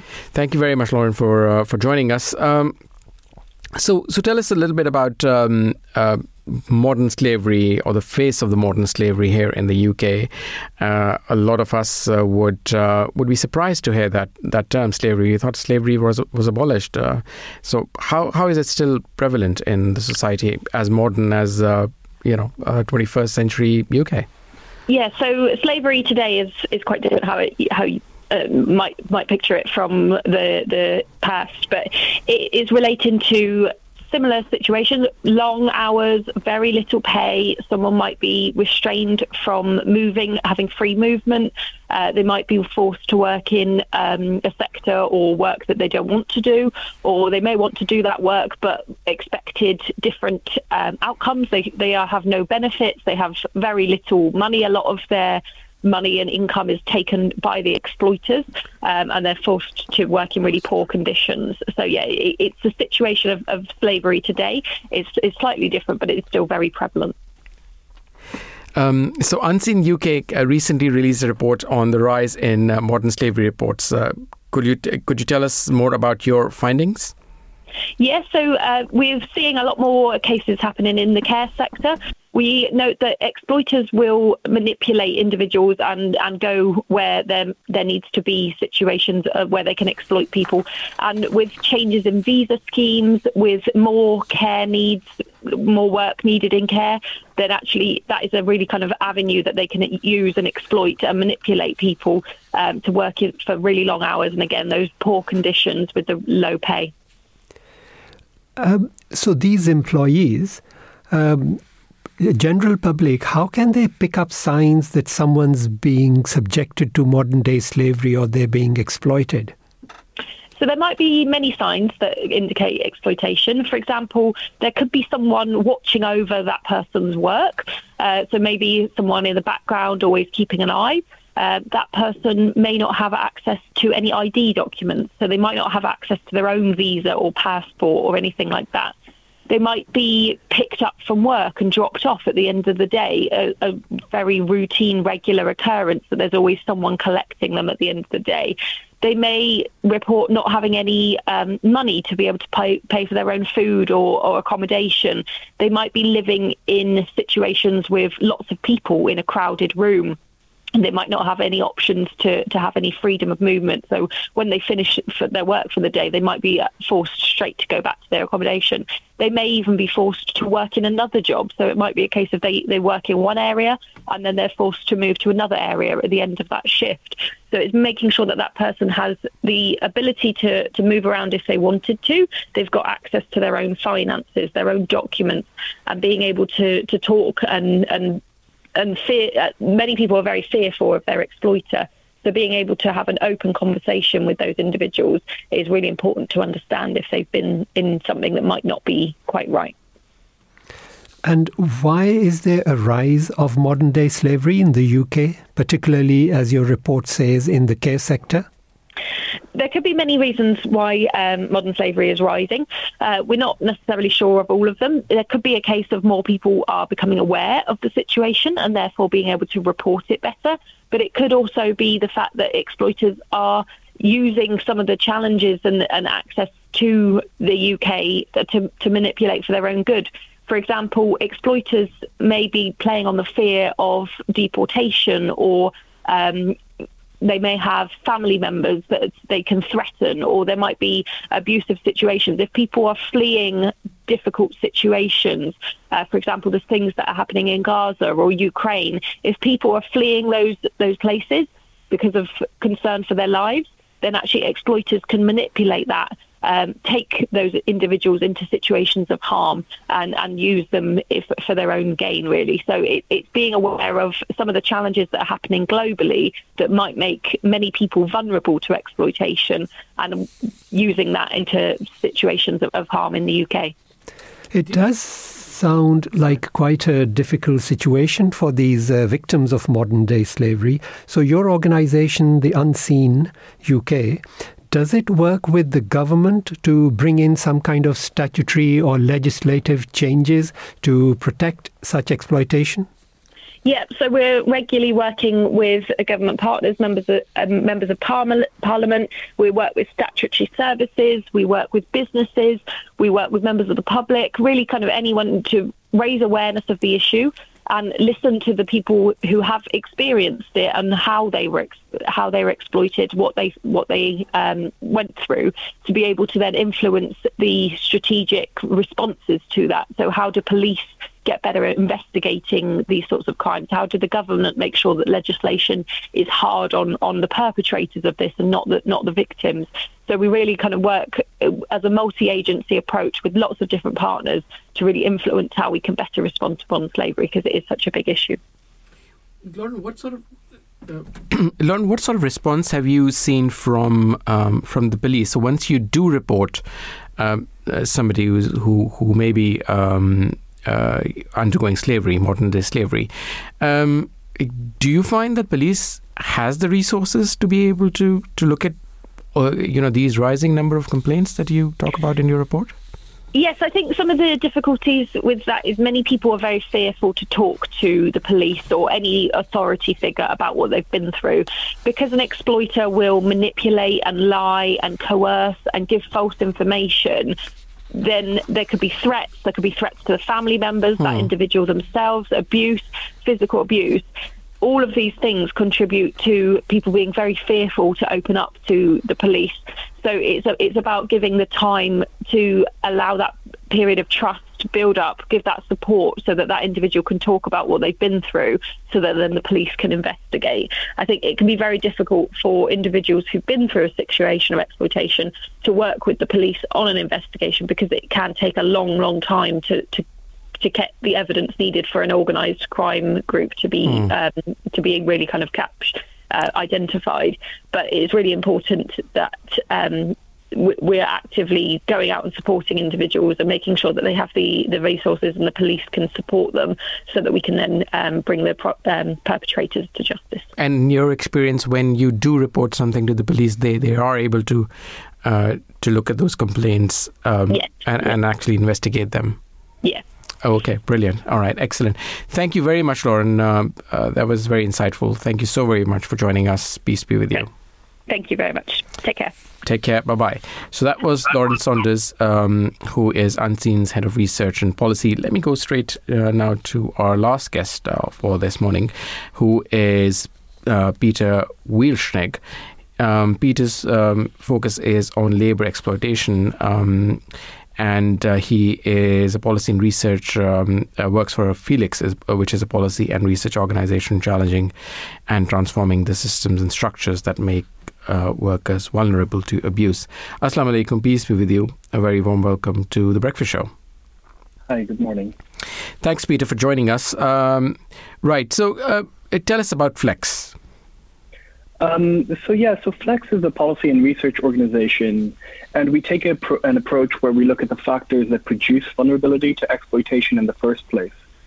Um, for instance, some of our current work includes looking uh, includes research on various high-risk sectors and the related visas, the rights of people seeking asylum, and we also engage in parliamentary advocacy. Recently, we worked intensively on the so-called Illegal Migration Act. Hmm. Right. So. Um how what is your, your experience of the past 10 years? What trends have you seen in terms of modern day slavery? Well in the last 10 years there have been major developments in how the UK deals with modern slavery particularly since the introduction of the Modern Slavery Act of 2015 but the UK has taken a very criminal justice and immigration enforcement focused approach it focuses on, you know, quote unquote rescue operations, waiting for a situation to deteriorate to the level of modern slavery, and then trying to prosecute culprits. But one of the interesting aspects of this is that it fail, uh, fails to meaningfully address the root causes of modern slavery. And this is where we've seen some really particularly concerning trends. So, in fact, at the same time as introducing the Modern Slavery Act, uh, the government was also making life harder for migrant workers by bringing in hostile environment policies which uh, are recognized as increasing the risks of exploitation in the first place. Um, for instance, as Lauren had mentioned, many exploited undocumented workers are fearful of coming forward to authorities about abuse because of their fears of detention and potentially even their removal from the UK. But building on this, since the end of free movement and the labour shortages that came about as a result of this, the UK has increasingly relied on restrictive and poor quality visas for hmm. instance, the seasonal worker scheme, in order to show, shore up the UK's uh, labour market needs, while simultaneously failing to improve conditions for workers themselves. In this way, the UK's labour migration policy is leading to issues, for example, like bondage and destitution, and we'll get a bit more into that if you're interested. Yes, absolutely. Let's do so. Uh, you know, uh, our previous guest Lauren was, was talking about you know all of these global challenges which actually exacerbate um, the challenges around modern slavery as well. So there, there are wars, as we know, going around um, uh, all around us, and uh, a lot of people. Uh, that leads to migration and then the, the, associated challenges with that. So, um, yeah, how do we tackle those? Well, I think there's a good example of the adult care sector. Um, and to look at just how that unfolds and how that produces risk to exploitation. And this is a really interesting thing to look at um, really interesting and unfortunate thing. So increasingly, there have been reports of severe forms of exploitation in the UK care sector with issues like illegal fees, extremely high repayment clauses, people giving far fewer hours than they expect, um, and they're not able to really get by on that, and non-payment of wages, debt bonded, that sort of thing. Mm. So what's led to this? Well, to respond to labour shortages in the in the care sector, the government added sh- the shortage occupation list in December 21 uh, and allow care workers to use a health and care worker visa. But the number of health and care worker visas granted grew from around 47,000 in the year ending 2022 to over 121,000 people in the year ending June 2023. So that's a 157% increase. Um, but what we're seeing is that poor regulations, poor conditions in the sector, and restrictions on the visa are putting people uh, significantly at risk. So we really need to look at um, addressing these visa routes that are so restrictive that people are end up being trapped in exploitative situations. So part of this means addressing conditions in the sector, but also address some of these really harsh uh, immigration policies that the government has in place as well. So we need to tackle both of these together and develop an approach to labour exploitation that's preventative in scope. So by that I mean making sure that we have a robust labour market enforcement system, that we have um, enough labour market inspectors to make sure that people are in actually decent work as opposed to exploitative work, and that we're not placing the costs of the adult social care sector on workers themselves. Right. So, uh, isn't it uh, well and good to uh, you know to talk about the um, the role of enforcement and the government doing better, but uh, the government doesn't want immigration, um, as we all know. Yeah, I mean, what we're seeing as well is a massive labour shortage in the UK. Um, and again, to look at a couple of the visas, there's a seasonal worker scheme um, to address the shortage of agricultural workers. There's um, a massive increase in the number of people on the health and care worker visa to address uh, the shortage in the adult social care sector. So there is a real need for migrant workers. Um, and I think this isn't something that'll go away. So rather than just create a race to the bottom um, and placing the cost on workers. We need to make a labour migration system that works for people, that gives uh, migrant workers options and gives them pathways to decent work. Right. And finally, Peter, uh, how do we raise awareness around modern day slavery here in the UK? This is not something that's often talked about in the media. Well, I think it's incredibly important to promote an understanding of modern slavery that moves away from a disproportionate reliance on the paternalistic, rescue based approach and starts to look at what's causing this exploitation to take place. And we need to raise awareness of how migrant rights and workers' rights are a central part of the picture in ending modern day slavery. We have some easy to understand blogs and publications on our website, which uh, would recommend to anyone interested in learning more about how workers are being exploited and what we'd recommend to address these issues. Excellent, Peter. Thank you very much for joining us uh, this morning. Uh, this was uh, very ins- insightful. Really enjoyed speaking to you. All the very best with all the excellent work that you're doing. Peace be with you. And with you. Thanks very much. Bye bye. So that was Peter uh, Peter Wieltschnig, who is from Flex, which is uh, a policy and research organization challenging and transforming the systems and structures that make workers vulnerable to abuse. Um, right. Um, we are coming towards the um, uh, towards the close of um, this topic um, and our show as well. So uh, let's maybe, uh, Dr. Shakil, spend a few minutes talking about uh, the Islamic perspective on uh, bonded labor, on uh, slavery, on modern slavery. So Hazrat Mirza Masroor Ahmad, the, the current head of the Muslim community, um, um, recently said that in today's world, physical slavery um, no longer ex- exists, but it has been replaced by economic bondage and servitude, wherein the relationship between the most powerful nations on earth and weaker countries has become akin to the relationship of a master and a slave.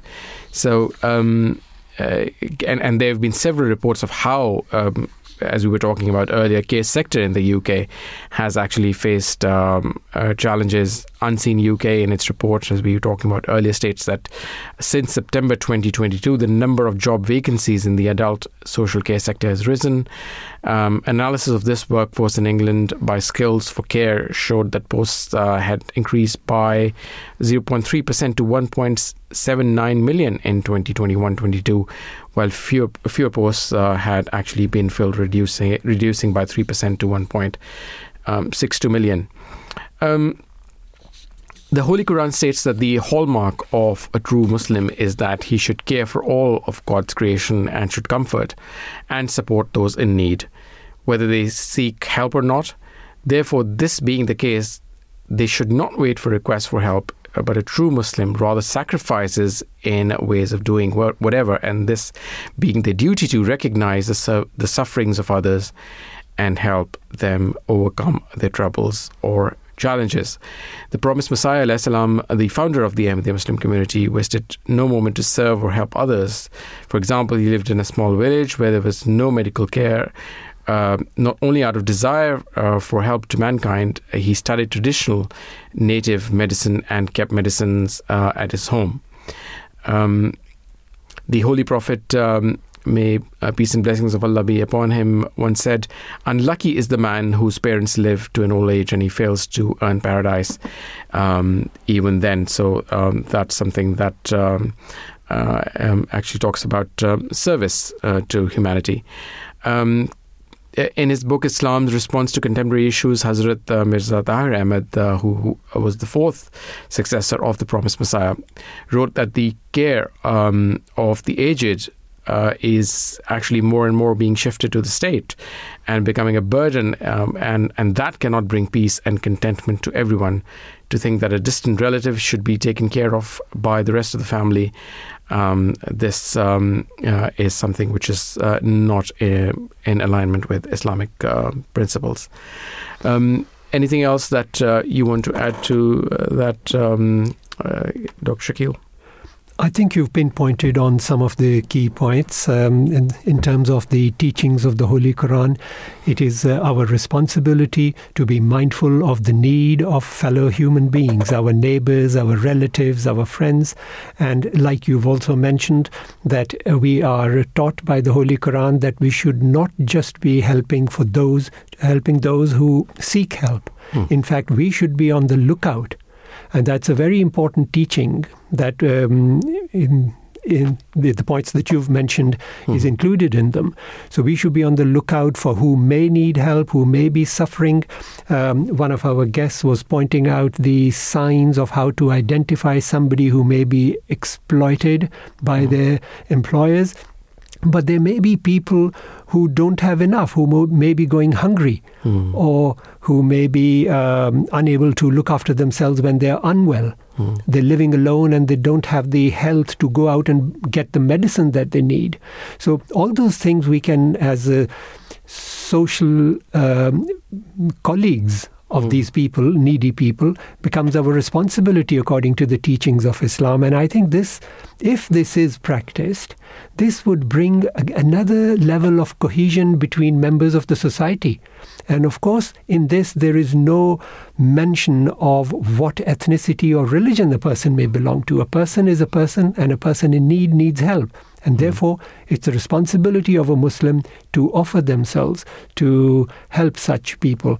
Um, I would also add that the book that you've mentioned, Islam's Response to Contemporary right. Issues, mm. by the fourth successor of the promised Messiah, may peace be on him, it's a very interesting book because it looks at the development of a cohesive society, a peaceful society, from five major perspectives from a social perspective, Hmm. which is inclusive of the points that we are discussing hmm. from a political perspective. So, the in reference to the, um, the the fairness and justice that's required in political governance, from economic perspective, hmm. and how the exploitation of the poor by the rich as we see happening through many systems or economic systems prevalent in the world today, and it addresses it in light of the Quranic teachings and then interreligious peace or interreligious relationships, again in line with the Quranic teachings. Mm. And finally, at an individual level, how can an individual have a sense of contentment and peace within themselves as a member of the society when we are living increasingly in very um, divergent society with the multi-ethnic um, systems going on all around us and the level of tolerance and cohesiveness that Quran teaches. So I would encourage it mm. uh, for people who are interested in social value systems and particularly the uh, people who are doing such good work. You know, some of these organizations that we've been talking to the representatives of, mm. in in my mind, they are working in line with Islamic teachings. Absolutely. Because they are working for the poor, the needy, and those who are being exploited. Mm, they're very Sharia compliant, if I can, if I can add to that. I, I think that's a fair comment to make, that yeah. they, this is Sharia compliant work that yeah. they are doing. Yeah. Absolutely. Your quick thoughts, uh, uh, Dr. Shakil, on um, unfortunately this uh, this epidemic that we see uh, mostly in the in in in uh, in the Western world. Um, uh, about outsourcing the um, the help for your elderly and um, uh, for your parents when when they get old. What do you make of that? And and what what is the Islamic perspective? You know that I work in psychiatry. That's my field of medicine. Right. And I also come across people of the age when they are either living alone have their family or children having flown the nest, mm. or they've um, lost their partner and then they don't have contact with the family. Hmm. Or they are in care homes or residential homes, and sometimes even in nursing homes if they're too unwell. Right. And the incidence of depression and anxiety amongst those elderly who are left alone at the whim of the care homes or statutory services rather than their loved ones is higher. Hmm.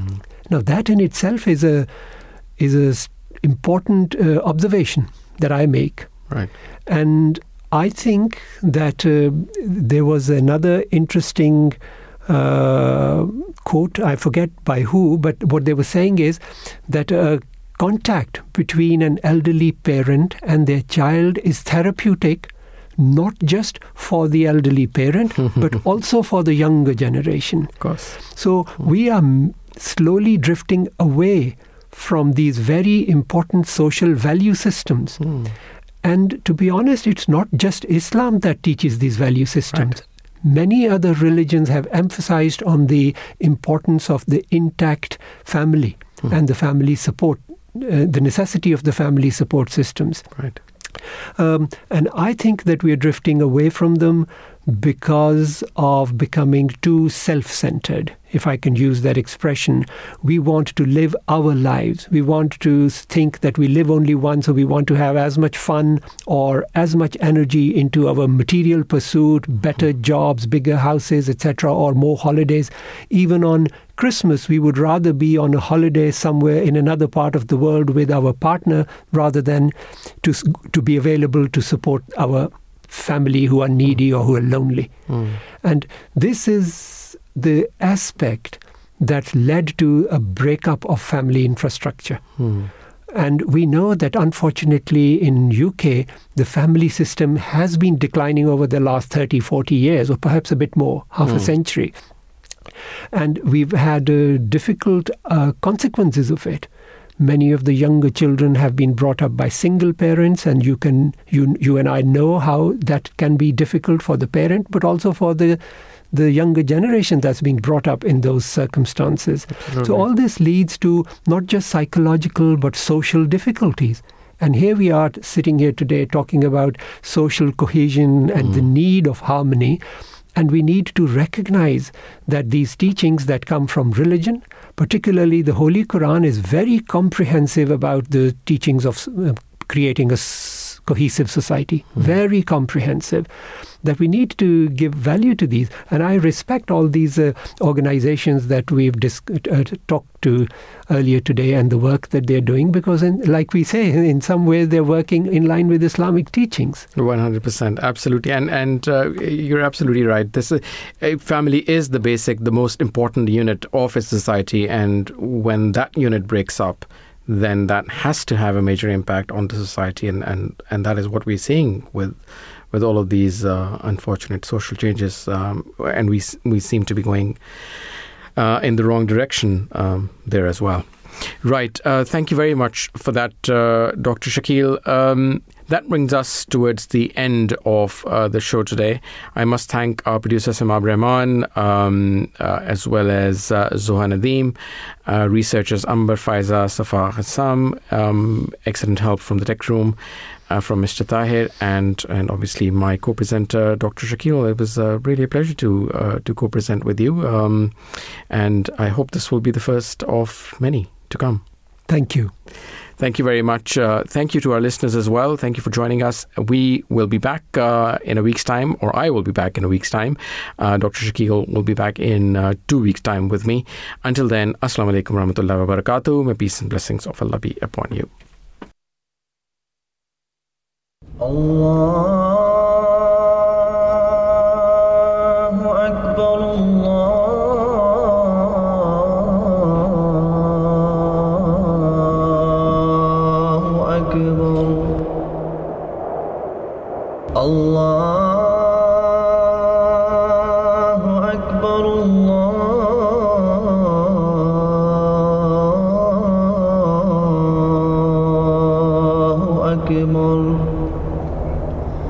أشهد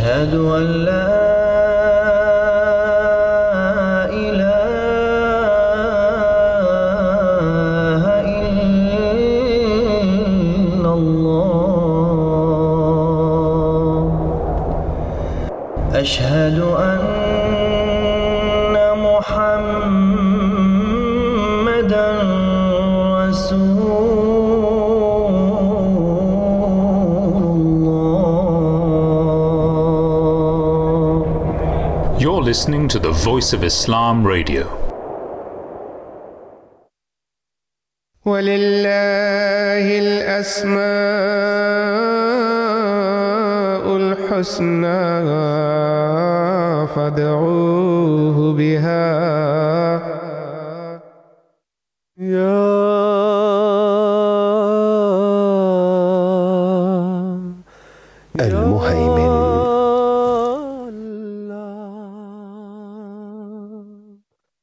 referring to the protector, one who is a guardian. Al Muhaymin is the one who stands as a witness for his chosen ones and the one who provides security. This benevolent attribute of God is most visible through his protection of his loved ones. The entire life of the Holy Prophet, peace and blessings of Allah be upon him, is a testament to the attribute of Al Muhaymin. During the Battle of Uhud, there came a time where the enemy had surrounded the Holy Prophet, peace and blessings of Allah be upon him. The Muslims, exhausted, had scattered about the field, leaving the Holy Prophet, peace and blessings of Allah be upon him, alone and exposed. But it was Al Muhaymin who stood in his defense. It was he who caused the Muslims to assemble and form a ring around the Prophet, peace be upon him. He gave them the strength to fight until they themselves were pierced by the swords of the enemy. He was the reason the Prophet of Islam, peace and blessings of Allah be upon him, had been facing certain death, but through the protection granted by Al Muhaymin, our beloved Prophet, peace and blessings of Allah be upon him, was able to survive. This is just one of many incidents where the Holy Prophet, peace and blessings of Allah be upon him's life was safeguarded through divine protection. One of the most devoted followers of the Holy Prophet, peace and blessings of Allah be upon him, was the promised Messiah on whom be peace. Hazrat Mirza Bashir Ahmad, may God be pleased with him, wrote that God Himself was the guardian of the promised Messiah. He was the reason why Talha, may God be pleased with him, could absorb arrow after arrow. The Prophet of Islam, peace and blessings of Allah be upon him, had been facing certain death, but through the protection granted by Al Muhaymin, our beloved Prophet, peace and blessings of Allah be upon him, was able to survive. This is just one of the many incidents where the Holy Prophet, peace and blessings of Allah be upon him's life was safeguarded through divine protection. The promised Messiah, on whom be peace, was skilled in swimming and horseback riding. On one occasion, he was swimming and nearly drowned. He was saved by an older man whom he had never seen prior to this incident and never saw again. On another instance, he was riding a horse that became uncontrollable, so much so that it crashed into a tree. This proved to be fatal for the horse, but the promised Messiah, on whom be peace, was miraculously saved without any injury. These are not mere coincidences, nor good luck. This is the work of Al Muhaymin. How else would the promised Messiah, on whom be peace, be saved by a man who vanished into thin air? Or be saved in an accident that killed a mighty animal? The same protection that was afforded to the Holy Prophet, peace and blessings of Allah be upon him, and the promised Messiah, on whom be peace, is granted to all believers. Al Muhaymin is the one who protects against the severe and subtle attacks of Satan. He guards against accidental and intentional injury. He stands witness for the truthful and provide security to those without a voice. It is the way of God to protect His believers, to become benefactors of the protection of Al Muhaymin. It is incumbent to accept the Imam of the time.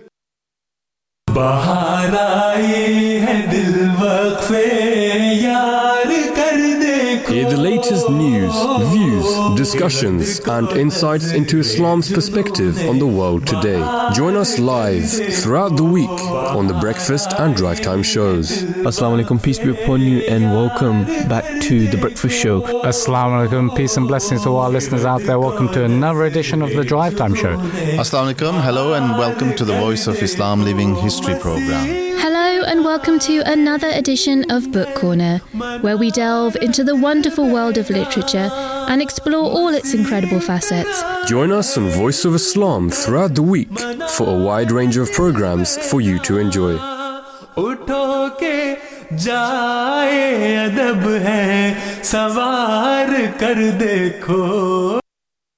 Amidst the backdrop of communist ideals and capitalist democracy, where the gap between the rich and the poor continues to rapidly increase, in a world which has witnessed the likes of two world wars and a number of recessions, what is Islam's answer to socio economic inequality? And how does the Islamic solution compare to the efforts of various contemporary movements in alleviating poverty and doing away with wealth disparity? Find the answer in the New World Order of Islam by Hazrat Mirza Bashiruddin Mahmud Ahmad, the second successor of the promised Messiah, peace be upon him. Visit www.alislam.org to read online or download the PDF.